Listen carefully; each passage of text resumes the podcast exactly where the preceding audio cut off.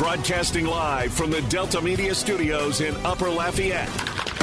Two hours of sports talk like none other. Footnotes with your host, Kevin Foote.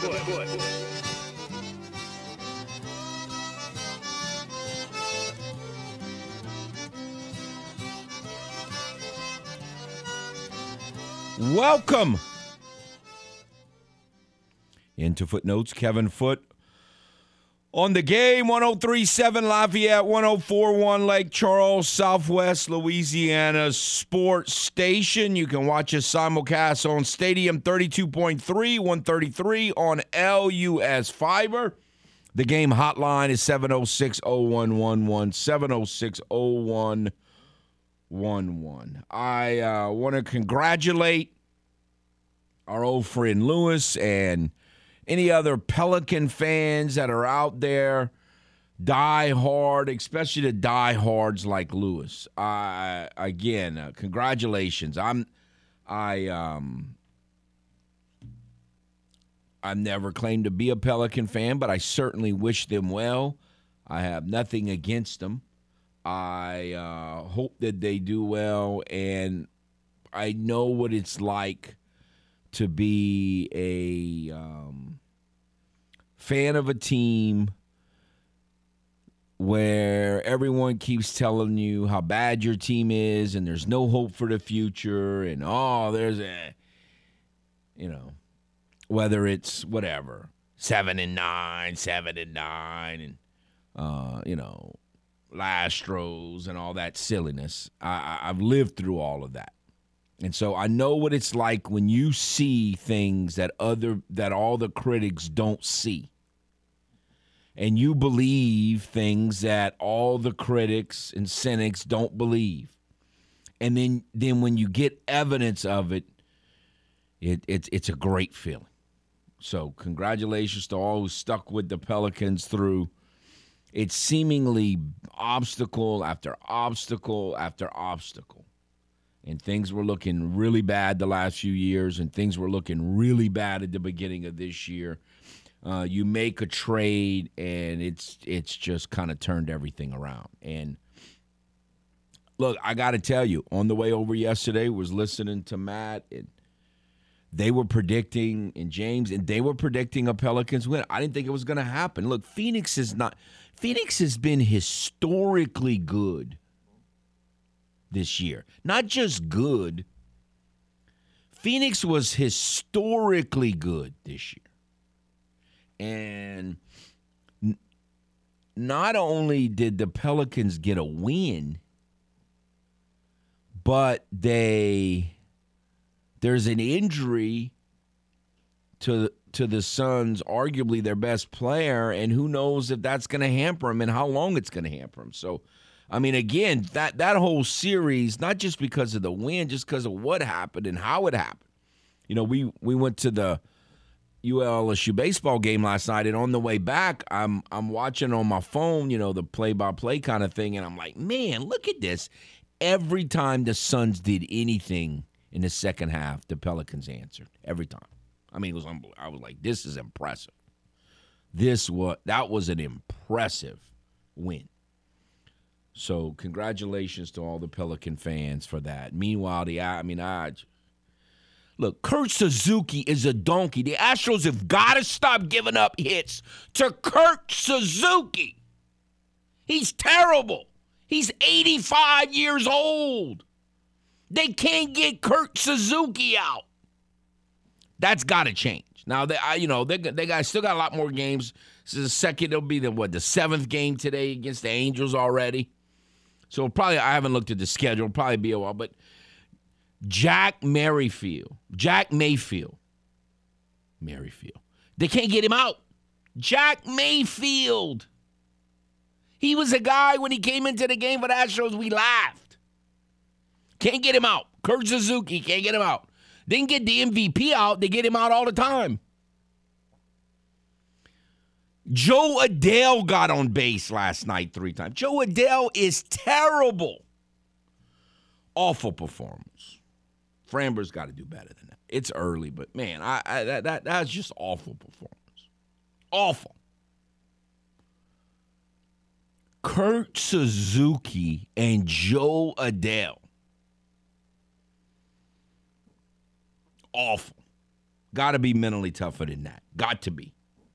All right, let's go to the game hotline. Hello. Foot. Yes, sir. When, when when these people at the high school association sit down and look, and and, and you had a game yesterday, yesterday, a high school softball game, and there are 49 walks and 20 hit by pitch, and the score is 35 to 25 in a girls softball game. Don't you think something's wrong? Who did that? Centerville and West St. John's, 49 walks and 20 hit by pitch, and the final final score was 35-25 in a five inning softball game. Wow. I don't think I've ever But seen that that. is that is 69 people getting on base by either walk or hit by pitch. Man, that'd be the one time where you where where where you could score you score 35 runs and I wouldn't even be concerned because they didn't get any hits to get it apparently. I mean, that's almost impossible to happen. That's How can that happen? That's pitiful. It's But bad. they love the split. They love the split foot. Oh yeah, they oh they love it. I, again, I gave up that fight. I, you know, it, it's terrible. Uh, high school sports, college sports, both going in the wrong direction. It's just the way it is. It's just reality.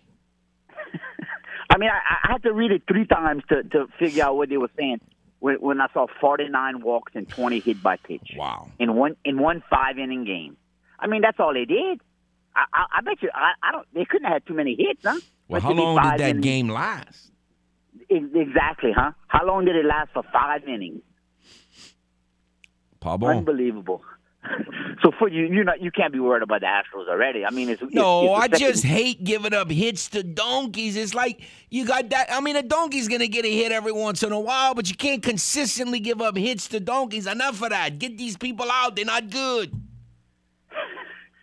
You know, yesterday someone called and, and was complaining about the Yankees. You, you you need to tell them that all the calls over a season equal out in the end. They all equal out, foot. I mean, it, No, I you're going to get some, you're going to lose some. It, it's going to equal out. Don't worry about it. Yeah. You know, you're saying at the draft, it, Yeah. it all equals Oh, out yeah. after the first inning. Oh, yeah. After the first round. Oh, yeah. Everything equals out. I got you now. I got you. I got you. All right. All right, foot. Talk to you later. Oh, oh man. Um, Cajuns last night, you know, it was obvious early on that LSU had a better pit, you know, started a better pitcher. Uh, he he looked pretty good. He, he he's uh, threw hard, and the Cajuns he had a f- couple home runs off of him, but didn't do a whole lot other than that. It, it was one of those games where if the Cajuns didn't hit people and walk people and make errors, um, they might have only been down, you know, two or three runs instead of down five or six runs, and therefore they might have been able to come back and and pull off an upset, or it wouldn't be much of an upset, but but but but but pull off a win or you know make it you know take it to the eighth and ninth inning and it'd be a real close game. But it's just it's just like any game that you play. If you give if the other team's good and LSU can really hit, um, then you um, and you make errors and you hit batters and you walk people and, and you can't throw strikes, then you you're going to have problems. I mean, they've had that problem all year long.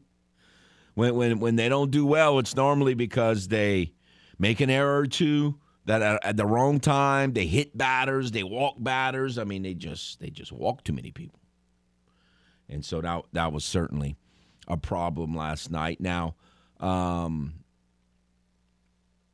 I'm not a huge fan of throwing a lot of your regular guys in midweek games, but you know it's also so you know a bullpen day, and so it's okay.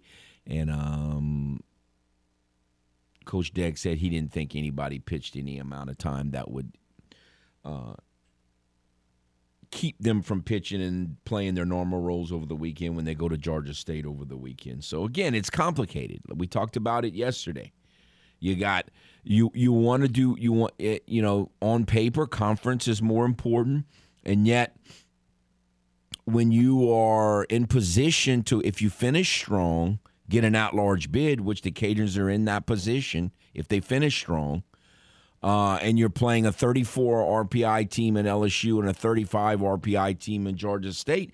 If you can get one or two wins there, that's good. They already got two wins over a seven RPI team in Georgia Southern. They've already got a win and, you know, very competitive series over what a 14 RPI in Southern Miss, and they've got a win over Louisiana Tech, who's around 40, and you know they've got a lot of good wins, got a lot of top 50, top 60, top 100 wins this season, and so you just want to pile up as many as you can get. So I I get trying to win last night, no question, and then. You know, there's the whole fan support and UL versus LSU and all that stuff, but um, you know, for it was it, it, it, it was an it was a big opportunity in a lot of ways, but um, the pitching depth just isn't quite what it needs to be to consistently win those games. But we'll see. Um,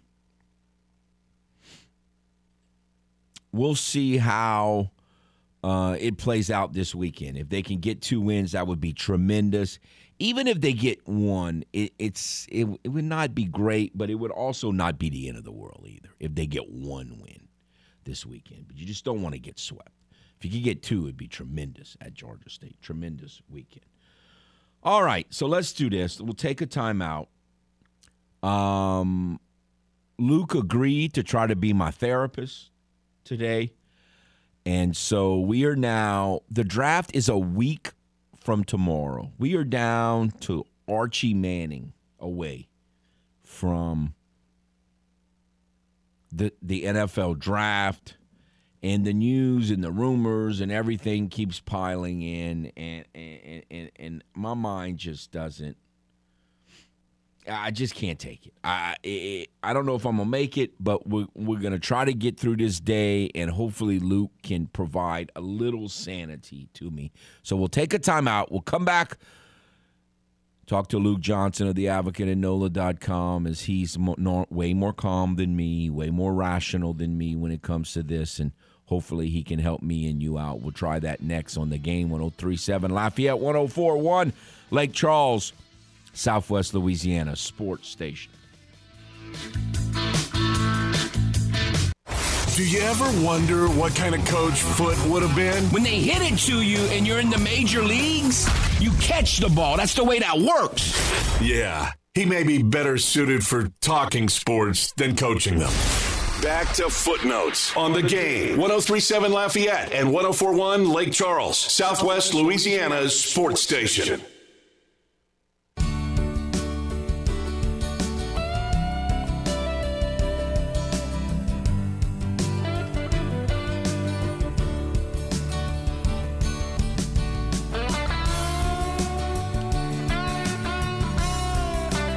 Welcome back to Footnotes. Kevin Foote on the game, 1037 Lafayette, 1041 Lake Charles, Southwest Louisiana Sports Station. Before we get to our special guest slash therapist, Luke Johnson, want to remind you about the Astro Getaway Weekend. You can watch Astros Rangers May the 21st by simply registering the game clubhouse where that puts you eligible to win a prize that it will include four tickets to the game on May the 21st.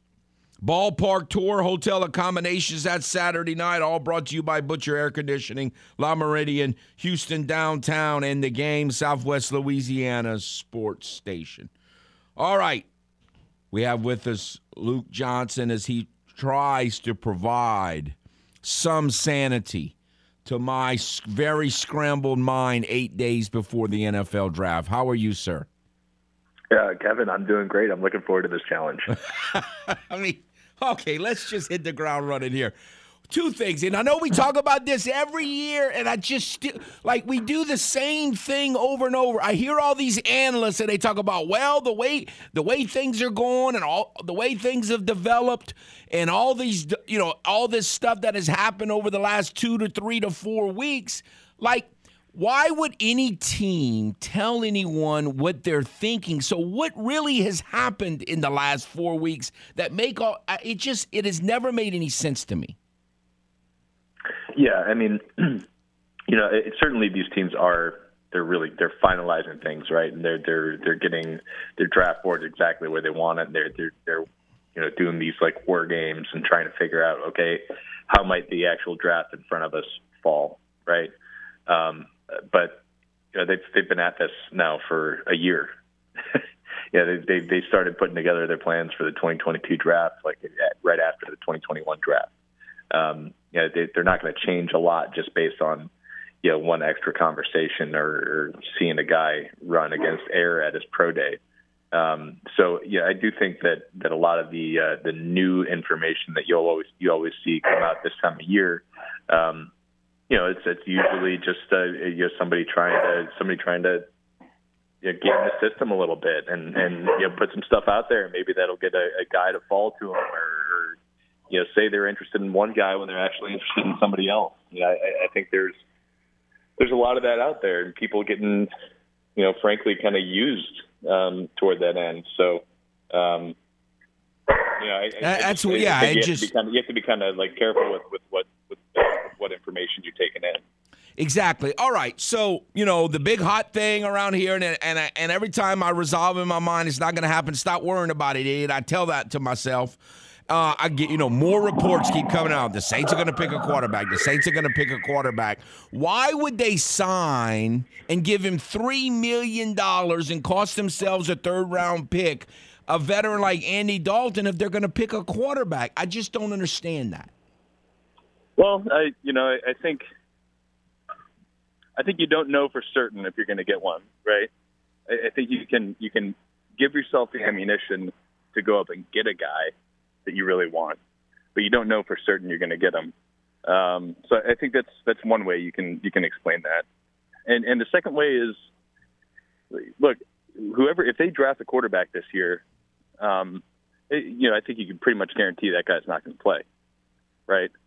Um, yeah, he he wouldn't be starting uh, because you already have Jameis. You've already committed, um, you know, a pretty substantial chunk of money to Jameis. He wouldn't be sitting Jameis on the bench. So, um, you know, having a, a veteran capable backup behind them, I, I don't think is a bad idea, even if you have your quarterback of the future on the roster. Um, this is me trying to make that make sense. Okay. Right. So okay, uh, but but what so, but what look, good? I, I just, but Luke, what good would it like? And what if Jameis has a good year? He was headed for a good year last year with nothing around him. Nothing around him. They were the most injured team in the history of the franchise. So, like, what if he has a good year and you got this red shirt quarterback? What are you going to do with him? Uh, well, I mean, yeah, if it weren't for weren't for the uh, for the shoulder surgery, you know, San Francisco might have gotten a, a first or a second round pick for Jimmy Garoppolo, even though everybody knew going into this year he was a lame duck. Um, you know, I think you could if Jameis goes out and you know leads the Saints to the playoffs and has a you know 30 touchdown season and he and he shows he can he can do it back to back where he's not throwing the ball to the other team um, and you have what you think is the quarterback of the future on your roster then you know you have you have assets, and and you have you have the ability to to to get more assets. Um, yeah, I, I just don't think it's ever a bad idea if if there's a guy out there who you are absolutely convinced is going to be like a dude for the next 10 years um, and you think you can get him you go get him especially in the the salary cap position the Saints are in where you know they've they've shown they they're able to manage it and uh, and to still be competitive and sign players and re-sign players. Um, but it gets a lot easier when you're paying a quarterback seven, eight million dollars as opposed to thirty million dollars or forty million dollars. Or Aaron Rodgers signed a fifty million dollar contract this year. Um, so, you know, I, I just think that I, I think it's prudent, at least to give yourself the option if you want to pull the trigger on it. All right. So you brought up the whole, um, you know. I, I'm I don't I think sometimes the salary, especially with the Saints, the salary cap thing gets overblown. I call it creative accounting, but there obviously some there's obviously something to it. So in terms of um, you know, being fiscally efficient, I guess you'd say, the, to me the best way to do that is to fill holes with ch- with rookies on cheap contracts by by by making these three picks, or if they can trade back even more than three picks in the first, you know, fifty to hundred round um, picks of the draft, without having to play the Christian Kirks of the world eighteen to twenty million dollars. No, I mean I agree with that, and I think the Saints would agree with that too. You know, I, I think in the last several years, um, you know, it, because especially because of the the pandemic and what it did to the salary cap, but they, they've had to really gut the middle class of their roster. Um, and they don't have a lot of guys on their team right now who are making, you know, only uh, like who are on rookie contracts who are who are not making a ton of money, um, and they they need a lot more of that. Especially they look they have three top 49 guys right now, or three chances at top 49 guys. Um, you know, they can replenish some of that, but by the same the same token, I, I mean, look, it all comes down to whether they think one of these quarterbacks is really legit, right? And if they really do believe that, if they really have a lot of faith in their evaluation, then you make that move because you're not set at that position in the future. And Jameis is on a two-year contract that might as well be a one-year contract. Right. If you think, and if you think that quarterback is going to be the guy, he's going to be a really, really good, you know, possibly elite level NFL quarterback, you owe it to yourself to make that move even if it prevents you from from filling other other holes on your roster right now. You know, I, I think that it's just it's it's too important a position to just to worry about you know what exactly is is best for us right now as opposed to what what's best for the next you know the next uh, several years of this franchise. All right, so you know Tyrann came in and there's news that Jarvis Landry is visiting today and so do you feel like wh- where do you think the Saints are th- thinking? What is your take on where do you think what do you think the Saints are thinking about the safety position? Because I still think they need another safety. I'm, and I think it was a good thing that they re-signed PJ, but I don't think you want to look at PJ as as as Malcolm Jenkins. I mean, I I think you need a there's room whether they draft one or sign one they need another safety. And even if they would sign another veteran, I would still think it'd be a good idea to draft a quarterback in this, I mean, uh, a uh, wide receiver in this wide receiver heavy class. What do you think of those two positions, need wise, going into the draft? I totally agree with you on both. Um, you know, first of all, I'll, I'll address uh, both Tyrann and Jarvis Landry, and uh, I'll just say this is kind of how the Saints operate with those with those kind of players, right? They're players who are probably in a vacuum going to command a pretty decent salary, or at least that's what they are are thinking right now, right? You know, Tyrann Mathieu watching Marcus Williams sign a five-year, seventy million dollar deal. He's only like three or four years older than Marcus Williams somehow, um, and you know he's he's been playing at a very high level, Pro Bowl, All Pro level for a while. So he's probably thinking he's somewhere in that range. Well, that that market just hasn't developed for him yet, and for the Saints, um, they'll they'll bring a guy in and they'll say, "We really like you. We are, you know, we are tight up against the salary cap. Here's the best we can offer you." And it's usually below, you know, what what a lot of people think of as market value. And they'll just say, "Yeah, this offer's on the table until we find somebody else. You know, go out and see what you can get, and if you can't get better than that, we'll be here." And I think that's, you know, we we we saw him talk to Tyrann and and uh, you know, there was reports that they had interest in Jarvis Landry right at the beginning of free agency, and that's that's probably why he's coming back. You know, uh, he hasn't found a market um, that developed the way he thought it would, and uh, and he's probably revisiting that interest with the Saints. So, yeah, I, I think it's important for them to, to try to find players like those in the second, third waves of free agency, players whose market doesn't develop the way they think it's going to, and then you know the Saints can get them at a discount. It's kind of what happened with you know Emmanuel Sanders and Jared Cook a couple years back. Um, you know, guys who come in at substantially less than you'd think they'd they'd make in the market. And but, then, but do, to, is, your, to, your, to your point too, I think even if they sign Jarvis Landry, yes, they they should they should continue adding that wide receiver group. Yeah, I, I just uh, there's there's just way too many variables that you're counting on with you know Michael Thomas returning to form and um, and all, all the other stuff. His class is really good. You're seeing all these receivers on the open market right now making eighteen to twenty five million dollars a year. You get one of those guys in a rookie contract. Yeah, I, I mean, they absolutely need to keep addressing that. You mean you don't think there's any way? Because to me, they still have to add another safety. Like Tyrann Mathieu made the comment, oh, "I don't think the Saints. I'd like to play here. I don't think the Saints need me." I don't know what that means because they need another safety in my mind. I mean, am I wrong here? I mean, they. I love having PJ as a backup, but I don't want him to be the starter. And you want Chauncey to be the Joker or the Rover or whatever you call him. You don't want him to have to be Malcolm or Marcus. I, look at PJ in the exact same way I look at James Hurst in that um, I think he's a very good player. He gives you some really nice flexibility, um, and you want to have that in reserve, right? I, I don't I don't think you want to have that just like thrust into a starting role because then if if Marcus Maye gets hurt or PJ Williams gets hurt, um, you you don't have that that guy who can just kind of come in and plug and play uh, behind him. Um, so yeah, they, I think they absolutely need another safety, and it's it's a position I, I wholeheartedly expect to see him address um, either in free agency or the draft. There's just not much left right now.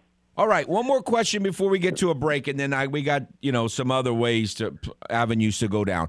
How, you know, the Saints brought in um, their old friend to be the offensive line coach. How worried do you think the Saints are about Cesar Ruiz and his future here? or and and how might that impact what they do offensive line wise in the draft? Um, you know, I think I would put it at middling. I I don't think they're I don't think they're super worried about him. Um, I think they still see they still see some some traits there that that they think are going to be really good. I don't think they're lying to anybody and saying he had a great season last year, but I still think they they see the potential there for him to be a very good pro. Um, and you know, that was I remember a conversation I had with somebody at the combine, and they said there's basically no chance uh, that they they draft or sign somebody with with the express purpose of having him compete with Cesar Ruiz for a starting job.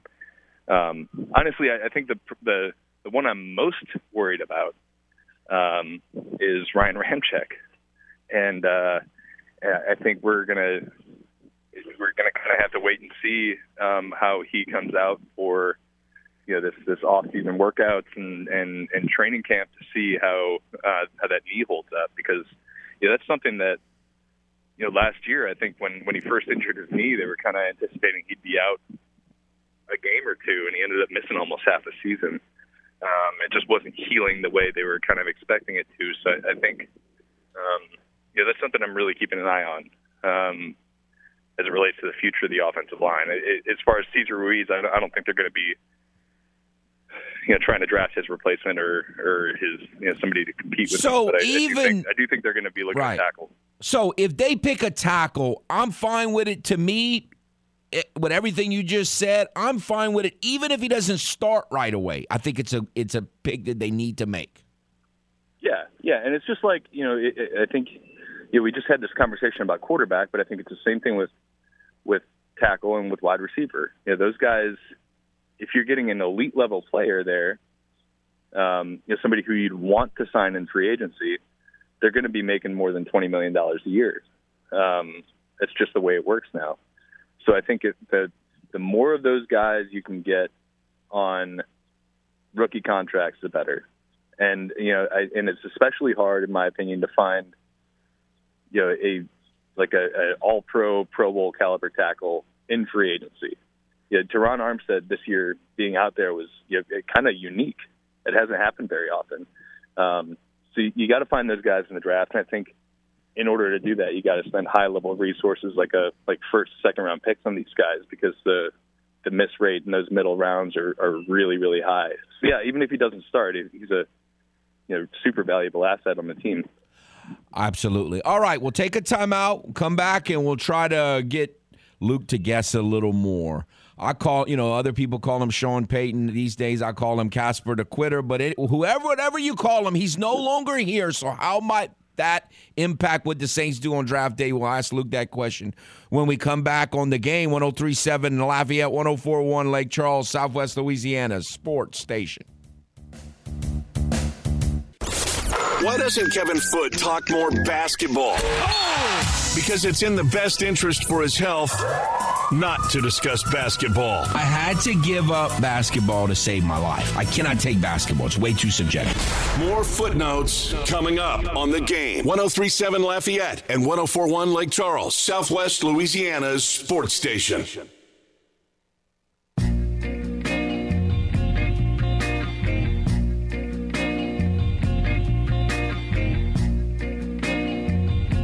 Back to Footnotes. Kevin Foote on the game. Want to remind you, Cajun Comic Relief is Saturday at Angelle Hall on the UL campus, benefiting Cajun Navy Ground Forces, and will feature such entertainers as Sam Bear, Steve Shaw, and the Raging Cajun John Morgan. Our own RP3 Raymond Porch and KDN News anchor Jeff Horshak will be the MCs. Tickets cost thirty dollars.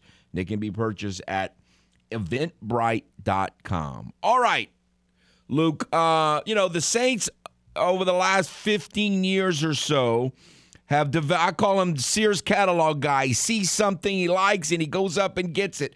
They never trade back, they only trade up. How much of that, in your estimation, was Sean Payton? And might that change? Is it even possible that they would trade back? Because we had been given up on that as an option for the last decade or so. Yeah, it's a really good question. Honestly, it's it's. I, think it's it's going to be something that's really interesting to watch for in this draft. Like, um, how much of of their aggressive strategy in the past was Sean Payton? Does Dennis Allen change any of that? Does Dennis Allen is Dennis Allen also aggressive like Sean was? Um, and you know, I, I think um, maybe we got a little bit of an answer to that uh, a few weeks ago when the Saints made this big trade with the Philadelphia Eagles, um, uh, getting two first round picks and sending a bunch of future assets away to, to in order to get those. Um, you know, maybe maybe it's been Mickey all along, uh, and he's the kind of guy who's who's willing to. Uh, to, to really be aggressive and to and to go get the guys he wants. Um, and you know, I, I think that's kind of probably the case. Um, I, I will be. I think it's it, it would make sense to me in this draft, especially if you can move back. Like, do it. yeah, this is this draft is a huge class. Um, something like 1,800 people in this class, uh, which is about a thousand more than there were available to be drafted last year. Um, about 600 larger than a usual draft class.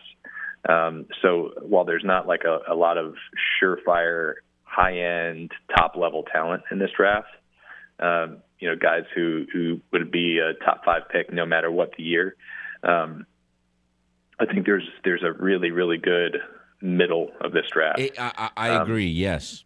And so I, I think it would make sense to me to to accumulate as many third, fourth round picks as you can get. Um, but you know, it's just not the way they operate. They haven't made a trade back since 2007. So right, just not holding my right, and, and you just want all right. So you know, most almost everyone, you know, I call them QWs, quarterback worshippers. Throw out the quarterback because there are a lot of people predicting quarterback. I get that. I'm just trying to get keep myself sane by not t- focusing too much on that. But most people who don't say quarterback are talking offensive lineman, wide receiver, or wide receiver, offensive lineman if they keep their picks. What is the likelihood they picked up Street and they've you know, they they they re-signed Tuttle, and it seemed like most of the work in the offseason has been to add numbers and depth on the defensive line. Some people are saying Jordan Davis. I don't know that Jordan Davis is going to be there at that point, but do you think defensive line is, is still a major option like it always seems to be in the first round, or do you think they've done enough that that probably will not happen? Well, I think I'd be really surprised if it was like an edge player right? Um, just considering the, the amount of resources they've they've really pulled into that uh, these last couple of years. Um, but I, I wouldn't be surprised if it were somebody like Jordan Davis or you know it's like a really high end uh, defensive tackle. You, you know even if it's not in the first round, then with number 49 in the second. Um, yeah, I think that was a weak spot for him last year. Um, you know, look, I I think they they were relying on on a, a whole lot of people in there that, that were undrafted free agents. It's very much like their wide receiver position. And Ryan Nielsen's done a pretty good job coaching those guys up. I think Shy, Shy Tuttle has, has turned into a pretty decent player. I think Malcolm Roach is decent. Um, they've got Jalen Dalton, another undrafted free agent who's you know, he's missed the last two seasons with triceps injuries, but um, you know if he's healthy finally, if he doesn't have a freak injury for the third straight year, he's been really really good in training camp each of these last two years.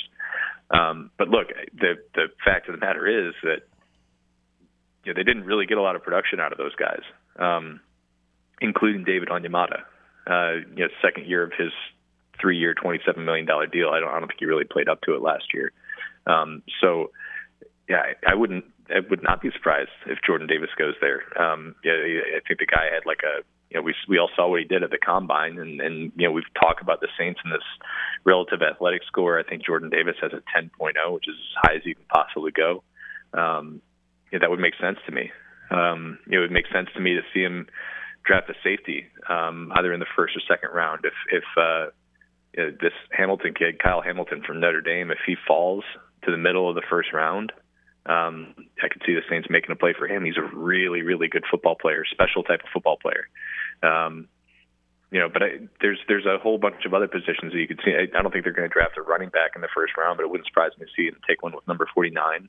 Um, you know, there's a lot of interesting tight ends in this in this class, and um, even though Taysom Hill is kind of transitioned to full time tight end role, and um, I think Troutman will be better after he has kind of a full off season to get healthy. It, that's a position that wouldn't surprise me to see him, see him address that either.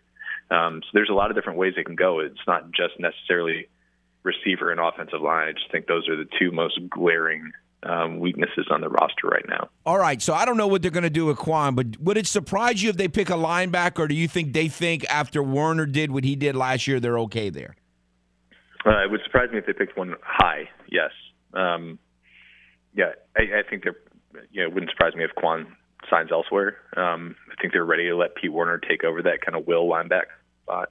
Um, and I still think that you know maybe uh, Zack Baun can give him something, uh, you know, especially at the strong side linebacker position. I think Kaden Elliss has played fine when he's when he's been put in there as strong side linebacker. So I don't, I don't think it's in a a place that you absolutely need to address early. I think there's a lot of other more pressing spots on the team. Um, but it wouldn't surprise me, uh, you know, if if like a you know their fourth round pick or whatever is is a linebacker, or even one of their, or I guess they only have one third left. Um, I'm having trouble keeping track of all the draft Right. picks, but um, yeah, it, I, I just think that there's there's other spots that that I would rather reinforce reinforce, but you know, it's not really the Saints don't really view the draft as as a you know a, as plugging holes necessarily. I think they they view it as, as let's get as many good players as we can get. All right, of the line, and who knows? You see, mo- one of my fears on the wide receiver issue is that guy teams like the Chiefs or maybe the Packers or even maybe the Cardinals, so somebody might trade up above the Saints and get one of these receivers after the top two or three a pick. If mo, if if you know, I, they're obviously going to be at least two receivers, maybe even more picked before the Saints get there. What's your t- what's your hunch on which one would fit better for the Saints, wide receiver wise, if they're there? I think the one that fits the the clearest fit um, would be Chris Olave. Um, yeah, he's he's just a such a smart football player. He runs great routes. Uh, he's a very good athlete. Um, I, I think he he would absolutely. eh, When you're looking at what the Saints do offensively, he's he's like their prototype, right? Eh, Minus the fact that he's not six foot three. Um, I think he'd be great in this offense. I really, eh, you know, I don't, I don't know if the fit is the same, and and I know the Saints always, um, you know, their their medical evaluations are, are you know, a huge part of what they do pre-draft. Uh, but I, I think it'd be so much fun to see Jameson Williams in this offense, especially um, you know if Jameis is back there slinging it deep. I, I mean, they, they haven't they haven't had a guy uh, like a real legitimate downfield threat since Brandin Cooks, right? Um, and I, I think if you plug Jameson Williams in there and you're confident that he can be ready for Week One, I, mean, I, I think you you could just book him for four or five 50 yard touchdown passes. Um, I think that could be really fun. I, those are those are the two that really stand out to me. I, I really like Drake London's game. I think he's going to be a very good NFL pro. I, I don't know if it makes sense to put him, you know, in the same lineup with Michael Thomas. They they feel very similar. Um, How about Burks? I really like him. I really like him. It's just I, you know, he's one of those guys there where you know I, I don't know if that's I don't know if that's exactly what the Saints are looking for. You know what I'm saying? Like I, I think he would it would it would make a lot more sense to me to see that guy play in like Green Bay or you know San Francisco, um, where they've got you know these offenses that really take advantage of, of their you know, multi-use skill sets. I guess the Saints kind of do that with Alvin Kamara, but I, I think I I think if I'm the Saints, I'm I'm probably looking more at uh, like a more traditional receiver playmaker as opposed to somebody like Burks, who's who's you know, really going to be somebody who you move around to a lot of different roles and try to just create space for him. Whereas um, you know, is somebody like Olave can create space for himself. I, I think that's that's really kind of what it what it all uh, boils down to. Okay, to me, chalk for this draft would be would be Penning and Olave. Do you agree? And and and how? Because they always seem to throw us a little curveball, you know, or it seems fairly. How, what chances? What percentage chance would you give that they, if those two guys are there, that that they would go chalk and pick Penning and Olave? Um, I, you know, I, I don't know. I, I would say probably like a probably like a sixty percent. Um, look, there's, I mean, if if Charles Cross is available, maybe they like Charles Cross better, the tackle from Mississippi State. Um, you know, both of those guys, you know, score pretty highly on on all the the traits, the individual traits the Saints look for. Uh, but Charles Cross played at a you know bigger school. He played against SEC competition, which I, I don't think the Saints don't pay attention to that. Um, and you know, eh, maybe there's there's there's other traits they're looking for in a wide receiver. Maybe maybe they're knocking Olave because of his size. You know, it, it's just it's really hard to tell with them sometimes exactly what they're thinking. You see these guys who just look like ideal, perfect fits for what they do, and they're on the board and they just don't they don't end up going for them. You know, they they they have they they're locked in on somebody else, and I think it's it's always a possibility to consider with the Saints. Maybe they really like, um, you know, this uh, uh, what's his name uh, Christian Watson, I think from North Dakota State. Right. Um, you know, who's who's you know one of those guys who who you know could be a, a late first, early second kind of guy. They're probably not going to get with number forty nine.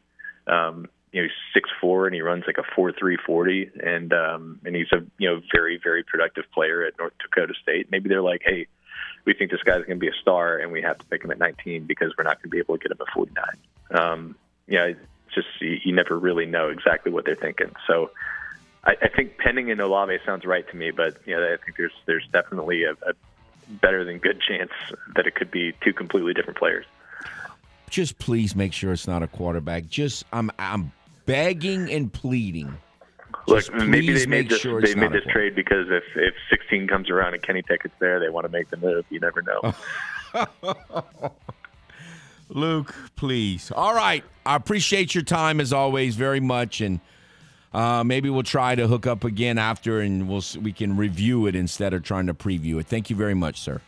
Hey Kevin, I, am proud of you today. I thought you you kept your composure. You did very well. I, am I'm, I'm trying. I I I'm trying. I I lost two days of two two nights of sleep last week worrying about this quarterback thing, and I'm just I'm trying. I'm trying, Luke.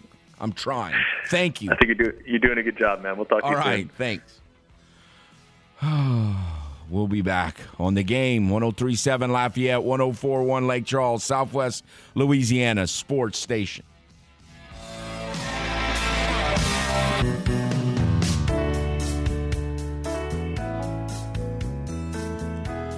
By the way, welcome back to Footnotes. We need to come up with like for next Friday. If the Saints pick a quarterback, like I don't, I don't know, I don't know what I'm going to do. We, we, we're going to need to. We might just have to play Marshall Tucker on every one of them, every break. I mean, this is going to be like bad, like really bad. They have enough songs for us Might be the worst day ever. Oh, it could be the same one.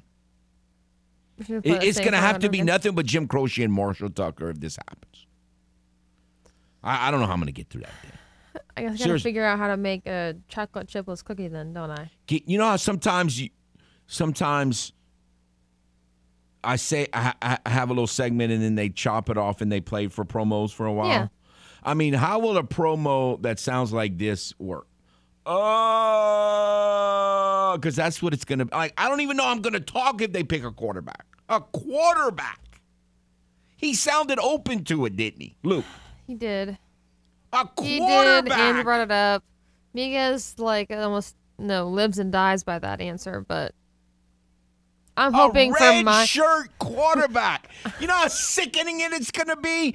And if they draft one, he's gonna be on the sideline with his little clipboard. I'm gonna say, "Boy, you helping me right now, aren't you? With your little clipboard." A red shirt quarterback at this point in the franchise's history. They just cannot do it. They won't do No! it. I'm hoping they won't for the sake of my life, of your life, of Michelle's life, Oh. Russ, and your other children. That'll do it for the first hour. Another hour to follow on the game 1037 Lafayette, 1041 Lake Charles, Southwest Louisiana Sports Station.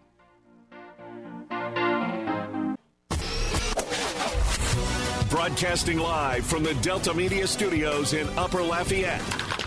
Two hours of sports talk like none other. Footnotes with your host, Kevin Foote. Welcome back to Footnotes. Kevin Foote on the game 1037 Lafayette, 1041 Lake Charles, Southwest Louisiana Sports Station. You can watch us simulcast on Stadium 32.3, 133 on LUS Fiber.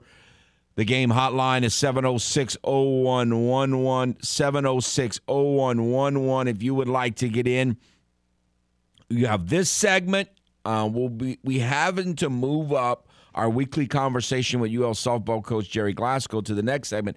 Cajuns are playing at Indiana and Bloomington today at one o'clock, so they moved that game time from four to one. I believe that happened yesterday afternoon. So because the game getting too close to game time, we had to push up the interview a little bit. So we'll have open phone lines in the first and third segments if you would like to react to anything Luke said or talk about the great Pelicans um, victory last night or, or LSU UL game or whatever you'd like to discuss. The fir- this segment and the third one will be the one to call in and and give your your um, reactions. I I'm still trying to. You know, Luke is good for me because he's so calm and analytical and unemotional and it, you know I need as much of that as I can. But but he was way too open to this silly quarterback idea.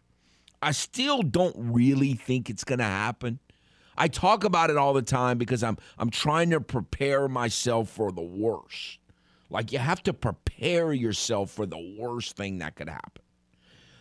I mean, the only thing worst, like really, if if you tell me right now that Wil Lutz is not going to be ever be the Wil Lutz he was two years ago again, I would rather them pick a kicker in the first round than pick a quarterback in the first. I mean, I really like the new punter, so I I. I, I guess I would say I'd rather them pick a quarterback in the first round than a punter.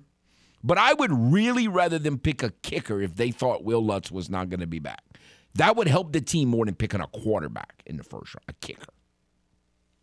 As long as there's no X's in his name, they, they'd be better off picking a kicker. All right, let's go to the game hotline. Hello. Hey, Kev, it's Joe. Howdy. Howdy. I'm just calling. Yesterday I called, and then uh, somebody very insightful called behind me with some points, and I just want to counter some of those points. Okay. But first, I want to preface it by saying I'm hoping the Saints just stay put. I'm hoping Cross falls. I don't think he will, but Penning should be there when we pick at 16. I'm hoping Williams, Jameis uh, falls, but I'm starting to think the Jets take him at 10 now. I think he's the best receiver out of everybody as far as what he brings to a team. So I think he'll be gone. And I like your Olave pick. And then my second round pick would be the safety out of uh, Penn State, Brisker.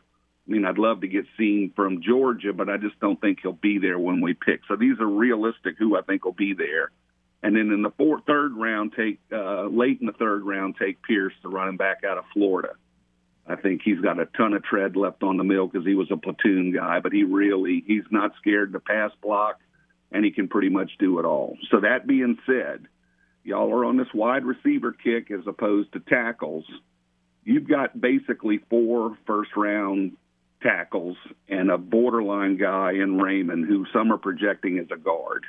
And then you fall after that to Smith, who's really a second round talent that may sneak into the first round. And then after that, Petit Frere with Ohio State, who I think is a late second rounder. So after those first four, you got this massive drop off at tackle. Where at receiver, A lot of people are high on Lucas though from Washington State. Yeah, but again, I bet you he fall. He goes because of the position. He'll go in the second round. Uh, tackles are kind of like quarterbacks. You tend to overreach for them because it's such an important position. But a lot of these guys are either projects or projected guards in the NFL, not true left tackles. I think he got four true, legitimate non-project tackles, and I think three of them will be gone when we pick. If Cross falls too, as I'd be doing cartwheels. I just don't think he's going to be there. And and Look, if your boy Seattle doesn't, Joey, if Seattle picks a quarterback like some people think, I don't think they're gonna. I think they're gonna pick Cross. But if Seattle don't pick Cross, he's gonna be there. Um, I, I think Baltimore's in play for Cross. I just think he's too good a Ten- and look, he might. He was the guy I had targeted all along, saying I think the Saints can take Cross at 18, and they may have to trade up three or four spots to secure him because he had to get a you had to get ahead of, of the Chargers, which we've done. So I'm hoping, and there is a shot. I just think, really, as you look, I mean, I've seen some people having him going to the Giants as the first tackle off the board. So um, he's just uh, he's plug and play, ready to go. He's not a project. But let's look at look. This is why I'm calling. Let's look at the receivers. Y'all keep saying we got to get a receiver in round one. There's basically five, maybe six if you want to add Dotson from Penn State. But after that, these are guys that are going to go in the second round. You got Watson from North Dakota State, Pickens from Georgia, Skyy Moore from Western Michigan, Tolbert from South Alabama, Pierce from Cincinnati, Metchie the third from Alabama, and possibly even Bell from Purdue. All those guys are are going to go in the second round. Well, we don't So know that. I mean, some of them are going to maybe third round picks. Look, I got no problem Okay, with picking any of those guys in the second round. But okay, so what are you going to pick in the first round if you don't pick a receiver? Uh, uh, well, I'm just saying if they trade up like you, the guy, I love you, boy. Luke, he was talking the same thing I was saying. Trade up to, to Houston to get uh, Hamilton at safety, and then that leaves you with another first round pick. And and I use that pick on a tackle with the hopes of getting one of these pretty decent wide receivers in the second. I don't think you need to sell the farm to get one of these. And I do think one of the top five receivers will be there when we make at least one of our picks. And Olave seems to be the logical course but you've got a bigger pool of guys to pull from in round two, where the tackles in round two are really, really thin. So to me, it makes more sense to if if you move and you move up and you get a guy like Hamilton, your second pick needs to be an offensive tackle, and you wait on your wide receiver. And look, y'all are talking running backs. Other than Walker and Hall, I mean, you got a bunch of guys that are going to be fourth rounders, and they're good players. Spiller from A and M. Some of them may creep into the bottom of the third round, which is why I got I like the Saints picking Pierce in their third round. But he's really a fourth rounder. You got Cook from Georgia. You got the kid from BYU. Al, I call him Algiers. Spiller from A and M, and then you got some guys that could even go in the fifth round that are decent players. So this notion that you got to pick a running back in the first three rounds to get a good one is just freaking crazy. I'm sorry. They're going to be some really, really good running backs going in round four. And uh, that's why I think I, you think I think up, I, I think your your point your point. Joey, your point is well made, but what I'm saying, I think what kind of what I'm saying, and maybe I'm I'm saying it the wrong way is, to me, running back has to be a major priority. Now you can you might say, well, you can address a major priority in the fifth round, but to me, major priority in fifth round. Is it possible you can you can achieve that address that priority in the fifth round? Yeah, it is. But major priority in fifth round don't seem to go totally together right now. To me. No, but major priority in the middle of the fourth round too. And that's why, again, if you heard, I picked Pierce with our third round pick because I think it is that big a priority, and I want to get the best of the uh, the the guy that I think is the best of the group. The one that's really intriguing to me is Williams out of Notre Dame, who's they're comparing him to Pierre Thomas, and he's got a projected fifth round grade. So there's going to be talent. My point is there's going to be talent. You got two top flight running backs, Hall and Walker. Unless the Saints take Walker with our second round pick, if he falls that far, Yeah, I, he he I. Walker doesn't fit. I don't want Walker. But in a perfect world, I don't want to trade. I'd love to get Hamilton. I don't know if Houston would be willing to pass on him and trade down a few spots. For us to trade up, we'd have to give up our third round. I don't pick. want to trade up. I, Um, I don't. I don't. I don't want to Look, trade up. I'm, I'm on record as saying sit pat. You take the best tackle at 16. You take the, the fourth or fifth receiver that's left at uh, 19, which I wish was Williams. I just don't think he'll Oh be no, there. I really he's think not going to be a there. top. I, I agree. I, I I don't think he's getting past the Commanders if he if he gets past the Jets. I agree with you. Let me get to another call before I interview. I appreciate it, Joey. Always fun, bro. All right, let's go back to the game hotline. Hello, Take the best tackle at 16. hello. Hey, How howdy? yes, uh, I, Mr. Foote, I just want to tell you there's a 0% chance the Saints are going to take a quarterback in this draft. Well, I hope you're right. So I would I wouldn't I wouldn't waste too much of my time or mental you know anguish worrying about a quarterback in this draft for the Saints. As a matter of fact, there's a much greater chance that they may trade down from their second first round pick with a team like Detroit and possibly pick up their first and second round pick in return. I agree.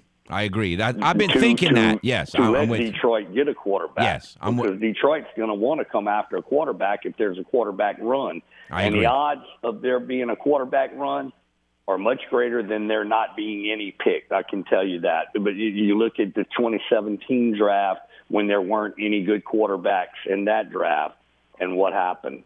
There were three. There were three quarterbacks drafted, and now that we look back on it, oh, two of them were supposedly hung the moon. And so you got another draft. I can tell you right now that there are going to be quarterbacks taken. Atlanta's not going to sit there and not take a quarterback. Oh, I don't think Seattle's not going to. Seattle's not going to sit there and not take a quarterback. Mm, what are they going to tell their fans when it comes time for them to sell tickets? Oh, by the way, this is our guy at quarterback. He's never done anything anywhere, but we're expecting him to do something here. I imagine that's going to go over like a poop in a punch bowl. That's not going to work. So you you have teams that are going to take quarterbacks. You're going to have a tackle that's going to fall to you in the first round. You're going to be able to get your tackle, and you're going to be able to trade down if you want to. If you know there's a real possibility of that happening, or you'll take the best player available. And Joey's correct.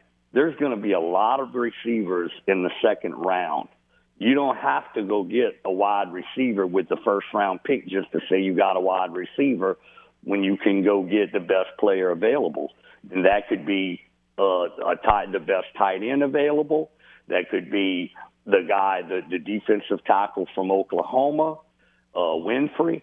And uh, look for them to also take Dameon Pierce in the third round at running back. So they will address the running back situation with a really outstanding running back. Yeah, and, and that's why I brought up Jordan Davis because see, I'm worried that one or two of these teams might trade ahead of him and get the receiver that they really want. And if that happens, I'm agreeing with you and Joey in that don't take a, a r- wide receiver that you you really don't want at that pick. Just I'm fine with waiting for the second round a receiver, but if there's I'm I got to believe whether it's Olave or one of these guys, they want one of these r- wide receivers. They just uh, they just hope that the one they want is there. I don't. I think that there's a much different. There's a way different. you- This is where this so-called expert drafting thing and teams look at these things completely different.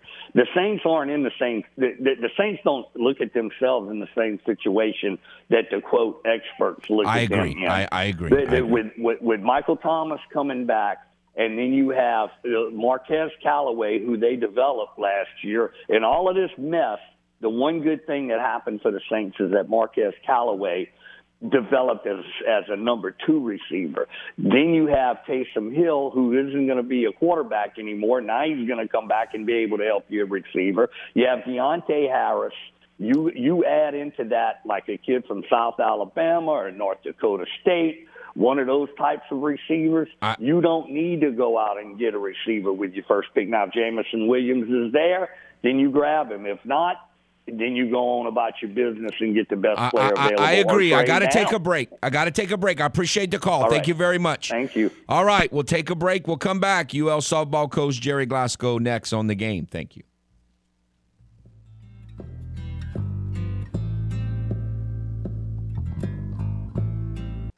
Do you ever wonder what kind of coach Foote would have been? When they hit it to you and you're in the major leagues, you catch the ball. That's the way that works. Yeah, he may be better suited for talking sports than coaching them. Back to footnotes on the game. 1037 Lafayette and 1041 Lake Charles, Southwest Louisiana's sports station.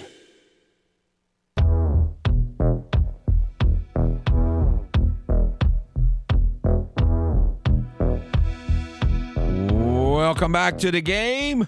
Want to remind you before we get to Coach Glasco Festival International Prize Pack. If you would like to win this very nice Festival International Prize Pack, thanks to the game, you you need to go to the website, join your rewards club at 1037thegame.com or 1041thegame.com. And here's what you could win with these Bon Temps passes exclusive access to front row and stage seating, sh- shaded seating as well, air conditioned restrooms, express drink line, shirts, pins, posters, all kinds of great stuff.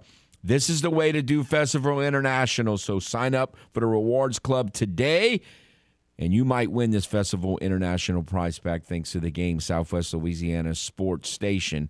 All right, we have with us UL softball coach Gerry Glasco. Coach, great win. Uh, did I'm sure you would have liked to have won it in the seventh, but Alexa Langeliers got a clutch two run, two out double, and uh, win is a win. Great win. Yeah, we we was thinking, you know, be good to pick up another extra inning win on the road. it's just over the top twenty five, so let's let them score one, and then we'll do it in the eighth. But not really. A lot, lot of we drama there. it- A lot of two, lot of two out drama in the last two innings of that game. Yeah, you know what? Uh, the kids are really doing a great job of hitting and manufacturing runs with two outs. That's one thing they've been doing consistently well for the last month or so. And then, you know, Megan to buckle down. That ball hit the bag.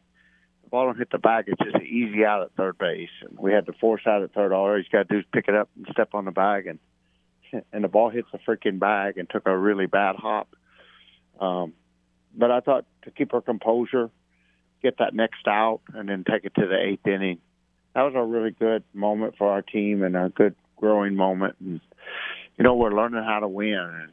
And uh, we started out the season 16 and eight, and and they're 15 and two over this last 17 game stretch. And so I'm really proud of the team they've stayed with. It's not been easy. It's been a a normal softball season, which is always difficult no matter what. And it's never ever easy. It's never smooth, but they've stuck with it and they just keep finding ways to win. And what we're finding out is different people, you know, they're a very resilient ball club, and different people can do different things. And you know, we're going to be without Jordan Campbell the rest of the weekend, so we're going to have to reinvent ourselves again here and and play through some adversity. But you know, that's something that this club has learned to do very well over the last two years. So, what's the situation with Jordan? Well, she injured her leg. Uh, went on the slide into third. We we've got a knee injury, and we're probably going to get her back into Lafayette today or tomorrow and get get find out where we're at.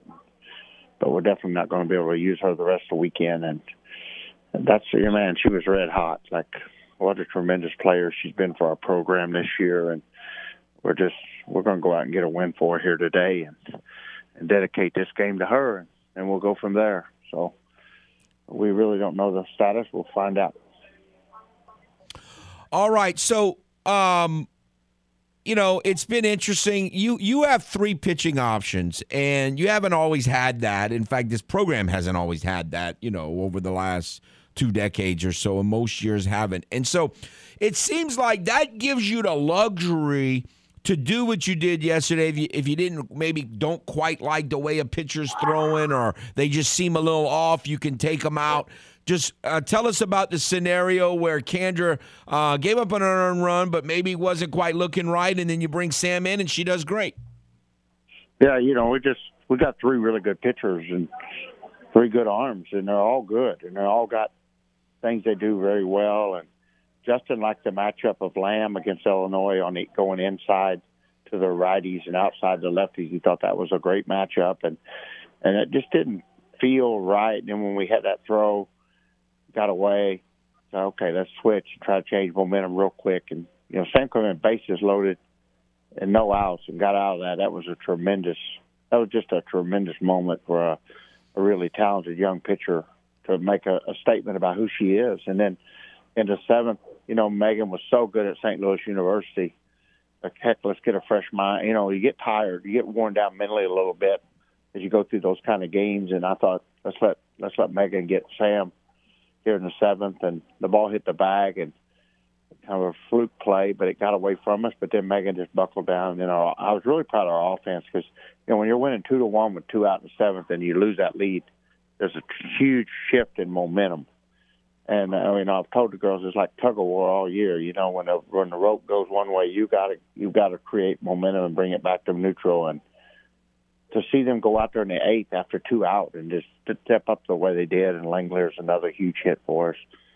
Really growing moment for our ball club and making a statement about their will to win and how how you know we we developed that hunger to win and and that passion to win and just find a way, fight, scratch, claw, find a way to win. So without uh, Jordan for however long that is, is it as simple as just moving Ari back to third like you did for the stretch there? Yeah, that's what we'll do today. Uh, in the short run, for sure, we'll just go Ari at third. She's you know pretty good defensively over there, and she's a veteran player, got experience, so we don't lose that much. You know, we don't lose much experience wise. We just lose the big right-handed bat in the three hole, uh, Uh, which you know she's been huge, hitting over 400 for us, and and RBI production really good. So that's a big a big loss. But then you got some great players. You know, Langeliers we played without for three weeks, and and she's just on fire right now and getting RBIs and producing runs. And Mayu's been very good, and we'll just let them all step up. You know, Piskos and we'll move Piskos into three, and Mayu into the four, and Karly Heath into the five, and and Lexa move up to six. I mean, we're we're confident when we're our team's team can hit, and uh, you know we'll put Ushtay out in the outfield today along with Falterman and Maddie Hayden, and those three freshmen are all hitting over 350. So like that's pretty. You know, we we should be able to still manufacture some runs. All right, uh, Indiana. How would you compare them to Illinois? Uh, not as not not normally as good pitching and defensively. Very similar offensively, and the coach is very aggressive. She'll run a lot. She'll run a lot. She'll put pressure on us. But they're a good, solid ball club. Um, not having as good a year as Illinois, but again, their their RPI is higher than any Sun Belt school, so it's a really good opportunity for us to get another good win on the road and an RPI win. Now, when you mention uh, kind of speedy and, and, aggressive, that's been a little bit of an issue this year. How worried are you about that matchup wise, the ability to shut down a running game?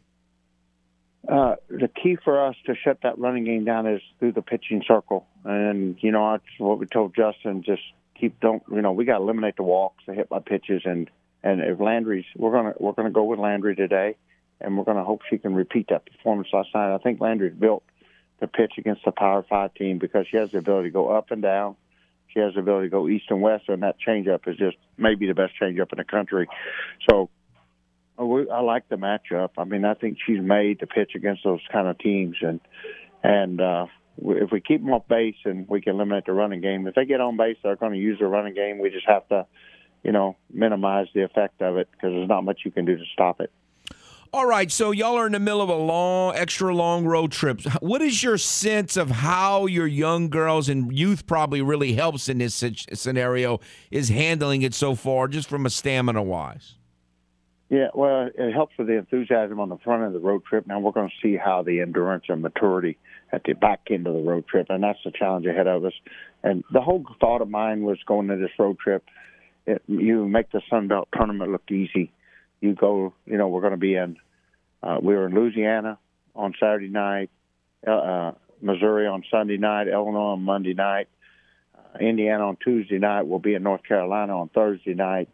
So we're we're playing in five, six. We're going to be sleeping in five states in a six-day period, and then playing games. And so it's just like little things like when you wake up in the morning at the hotel, you don't know where the breakfast bar is, and every hotel's got a different light. Never, you know, just mentally a little taxing on you.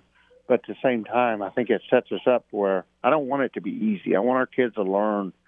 You know, I've talked about this last year. Uh, I want our kids. To, I want it to be hard. I want us to take the hard path and take the hard road, and and that will develop the toughness that we're going to need at the Sun Belt tournament to go in there and we stay four nights in one hotel in South Island. We win that tournament. And that's our goal is to be ready to do that. All right, one more thing. I'm sure it brought a little bit of a smile to your face when you saw Texas beat Oklahoma over the weekend. Yeah, it was a really good win for Texas. And Texas, you know, I told you before we played Texas the first time, they they were really struggling before the first Texas doubleheader, and I don't remember, but at the press conference, I said there was a reason Texas was top ten before this season because they have top ten talent, and he'll put it together because I, I know Whitey, and he's a tremendous coach, and he's going to win. At the end of the day, Coach White's going to win, and even though he was struggling early, he's winning now, and, and you know I. I I hope I'm that way. I think I'm that way. I, I believe I'm that way. That know, my team may struggle early, but we're going to win at the end of the day. And, and that was a really good moment for him to be able to beat Oklahoma and become the first team to beat them all year. And of course, it's a huge moment for us because when you play them three games, you invest in Texas, and you know that helps our RPI, and it's just a big win for them. It makes a statement about who they are, which in turn makes a statement for their common opponents. So I was excited about that. All right, and that was Dolcini. You know, Dolcini beat beat Oklahoma. Oklahoma couldn't hit Dolcini. They got two runs off of her, and that's a, that's the girl that our kids put up, I think, five or six runs off of. So that was a big moment for our team in a, in a backwards way. A- absolutely. All right, we know you got a game just in a few hours here. We appreciate your time. We'll let you go, and congratulations so far, and good luck to y'all on the rest of the trip, sir. All right, here I got the girls. We're having our team meeting. We're getting ready to get on the bus. I'm gonna have them holler, "Go Cajuns!" All hey, right. Holler, "Go Cajuns!" for the radio. One, two, three. Go Cajuns! All All right, you right. heard it right from the ball team. Talk All to you right. later, Kevin. Thank you, Coach. Man, well, no, we appreciate Coach Glasco. You know, I texted him like, Coach, I know you moved your game up to one, and you know, a lot of times, in the two or three hours, probably pretty busy and routine oriented before you go to a game like this. He goes, Well, if we move it up to ten fifteen, I think I can still do it. So, man, I appreciate that. Was kind of cool. That yeah, it's kind of cool having like the entire team to tell us Cajuns. it's very unexpected. yes. And uh, no, I mean, that, think about that trip Louisiana to Missouri to Illinois to Indiana to North Carolina. I, I asked him. I said, "How's it feel to be home?" Because you know I'm not where you know where he is, and he was like, "Feels good." I was like, "See, So, no, great wins. You know, Illinois is not like Michigan or Oklahoma, but still a nice win. If they can get a win over Indiana, be even better. We'll take a timeout, come back with more, open up the phone lines again on the game 1037 Lafayette, 1041 Lake Charles, Southwest Louisiana, sports station. Kevin Foote. An award winning journalist, popular sports talk show host, and a man who apparently moonlights as a doctor. A medicine season of a different strand in 12, obviously, because the criminal commissioner decided to inflict them with, with the, the whole bounty gate silliness. His descriptions of illnesses are extremely concise. A normal strand of a medicine season. It was a different strand. This out of the blue from Timbuktu and all of this bounty gate silliness. Dr. Foote is ready to write a prescription for what ails your favorite team here with more footnotes on the game. 1037 Lafayette and 1041 Lake Charles, Southwest Louisiana's sports station.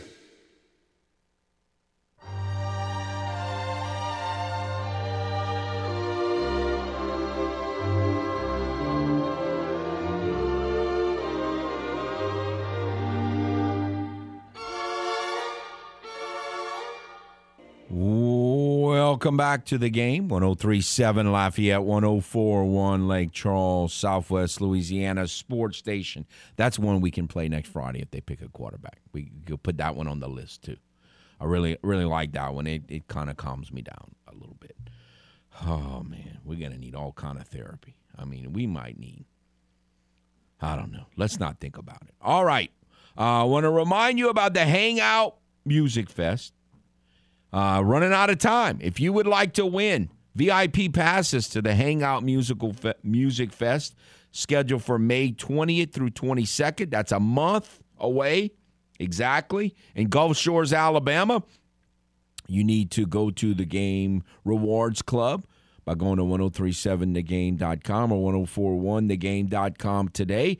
That puts you eligible for to win VIP passes to the Hangout Music Festival. Again, May 20th through 22nd, a month from today in Gulf Shores, Alabama, thanks to the game Southwest Louisiana Sports Station. But I was commenting with Hannah in the in the break. You can just see the emotional roller coaster that is. You listen to these guys like Vinny Iyer, all these national guys like Raymond interviewed, and you even interview, you know, you got Jeff Duncan, you got Katherine Terrell, you've got even Luke talked about the potential logic to picking a quarterback. It seems completely illogical to me. And every time I get a little piece and say, look, it's not going to happen.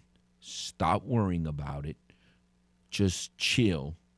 Every time I tell myself that, that there's no way they're that stupid, then you have all these people who, like Lucas, I know is way smarter than me, and, and yet he is open to the idea. It, it just, it just it's like that worst case scenario just con- just consistently comes back to you, then you got to at least think about it.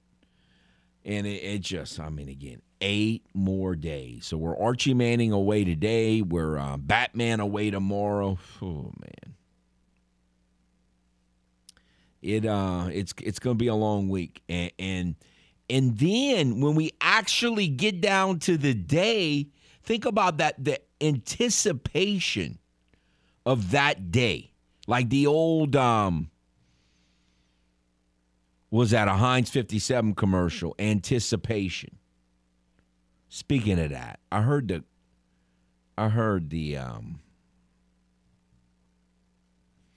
I heard the poll question from RP3 show earlier today, RP3 and Company, uh, about what do you put on your fried chicken or chicken nuggets or whatever it was. I I I, I agree with one of the guys. Uh, ketchup, like I, am honey mustard. That not not a fan of honey mustard.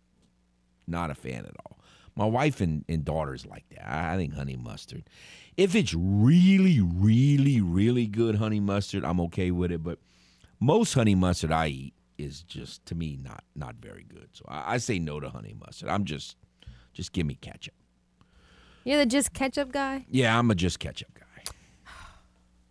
I know a lot of people think, you know, I'm a Philistine for that, and I'm okay with that. But um, I, I, I just, I really like ketchup. Do you ever mix, do you ever mix anything with the ketchup, or it's always just ketchup?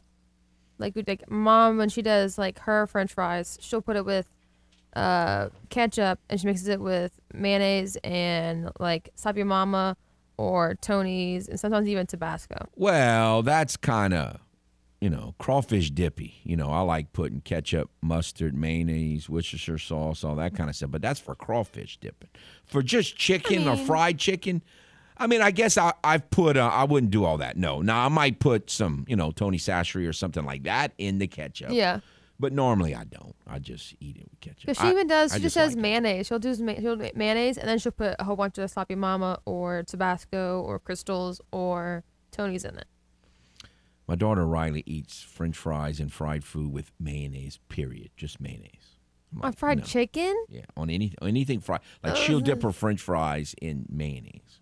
But you know the you know the best. She puts mayo on a hot dog. That's how she eats a hot dog with yeah. mayo. I, I wouldn't do that. All I can do is uh, chili or cheese or ketchup. I even do mustard on my hot dog. Oh, uh-uh. gotta have mustard and onions on. Uh uh no no no no. Much better. But the best combination though, have to admit it, is Wendy's frosty. Wendy's French fries, and they're frosty. Yeah, I I, I have done that. I, But not I- the vanilla, just the um, chocolate. Yeah, I'm good either way. But yeah, it's better with the chocolate. I, I, I agree.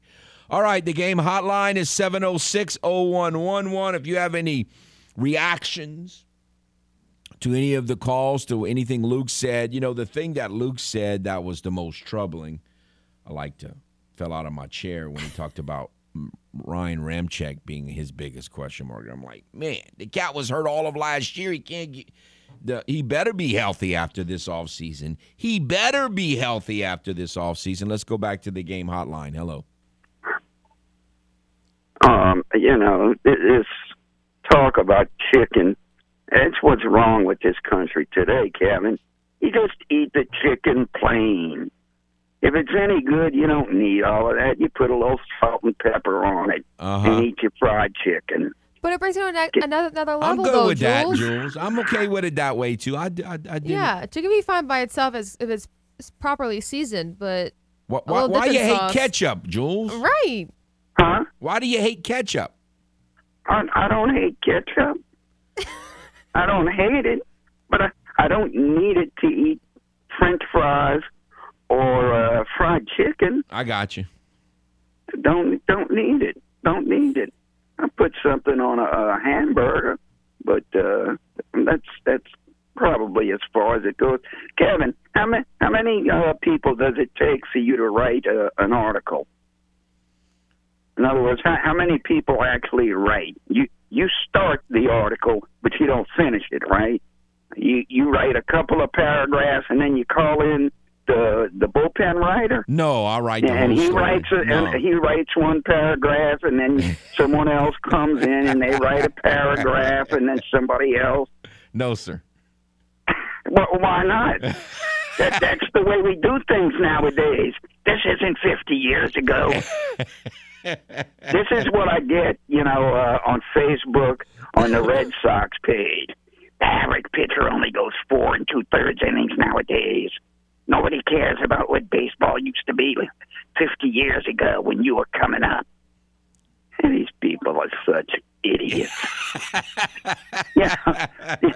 Nathan Eovaldi, our supposed number one, that all of these idiots call an ace, he goes four and two thirds innings Yeah, it's sick. last night. Yeah, I don't like it. And they and they they're, they're all they they they think they got Tom Seaver, and when you try to tell them, uh, they don't want to hear it.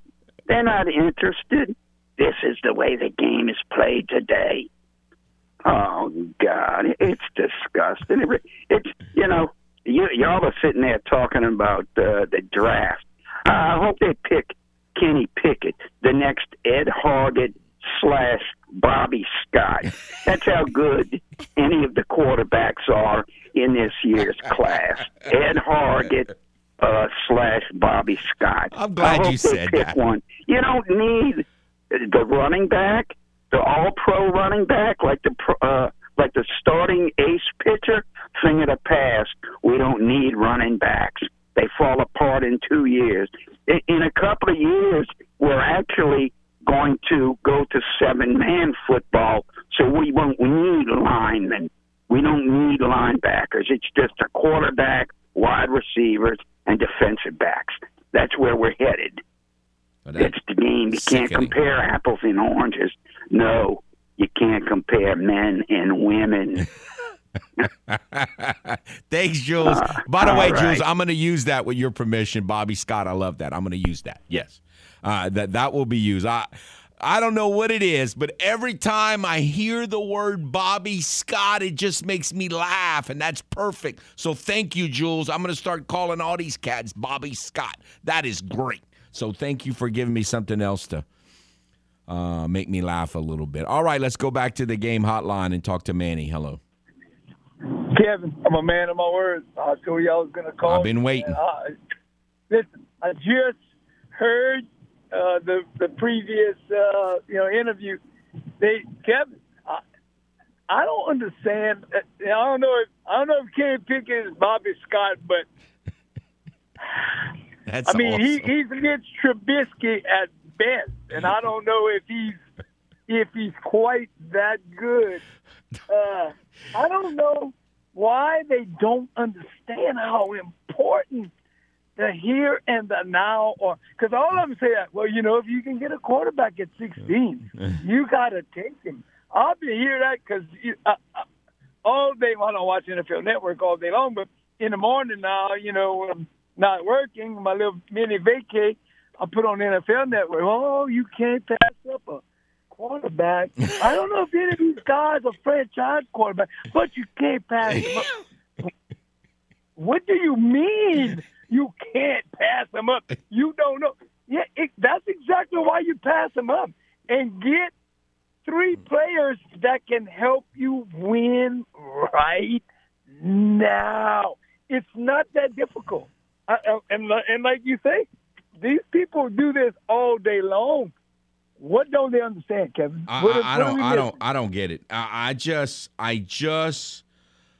I just. I don't understand it. But uh, no. I, look, Luke. As I say, he's way smarter than me. He's calm and rational. I know. Everything he says makes sense except for the quarterback thing. I, I just. I, I.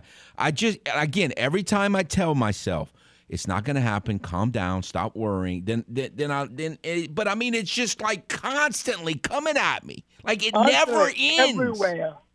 It's everywhere. You can't get away from it unless you just go sit out uh, on a on a little by a pond and, and wear the line and don't look at anything that you cannot escape it, Kevin. Everybody. That that's why it keeps creeping into your psyche. You you start you you jump awake in the middle of the night because it, they they won't.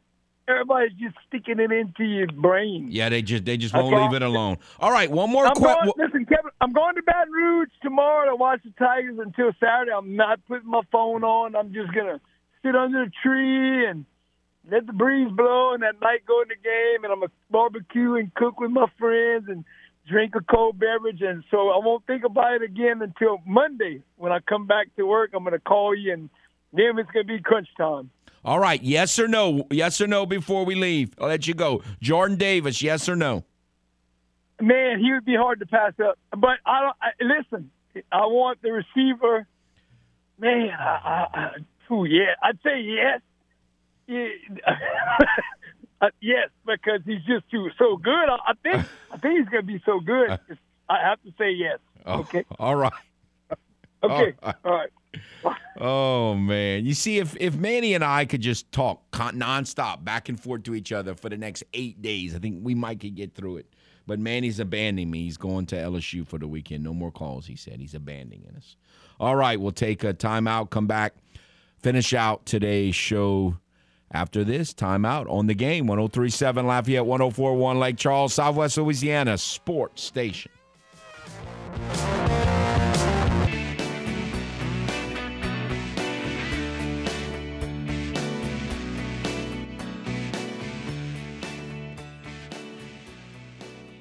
Welcome back to Footnotes. Kevin Foote on the game, 1037. Lafayette 1041 Lake Charles. Want to remind you about Richard Seafood Patio. If you want to win a $50 gift certificate to Richard Seafood Patio, you need to join the Games Clubhouse by going to 1037thegame.com or 1041thegame.com. Richard Seafood Patio, located in Abbeville, gives you some of the best boiled crawfish, boiled shrimp, fried, grilled seafood, burgers, steaks, po' boys, and a seafood buffet. I'm sure they have all kind of sauces from ketchup to cocktail sauce to tartar sauce to you can make your own crawfish concoction, whatever you would like. But a great fifty dollar gift card, gift certificate available. But you can't be eligible to win if you don't go to the game clubhouse. So do that today. All right. So look, Jules, I love Jules' calls. Love his passion.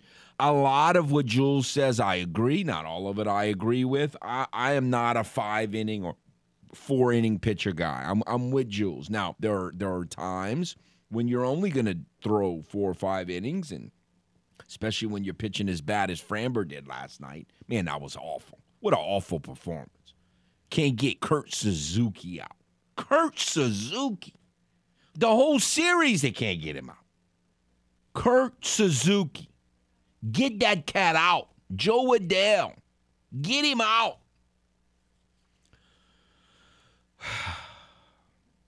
And then I don't know how they're going to win today. Ohtani against Odorizzi. But but but but Jules every once in a while gives me gives you just a jewel. Bobby Scott. The, right now, I have the, on my mock drive. I have the Arnolds picking Bobby Scott in the first round. For those of you, by the way, who don't know who Bobby Scott is, he was a backup quarterback for the Saints out of Tennessee in early to mid 70s. Short, chubby guy, backup quarterback, Bobby Scott.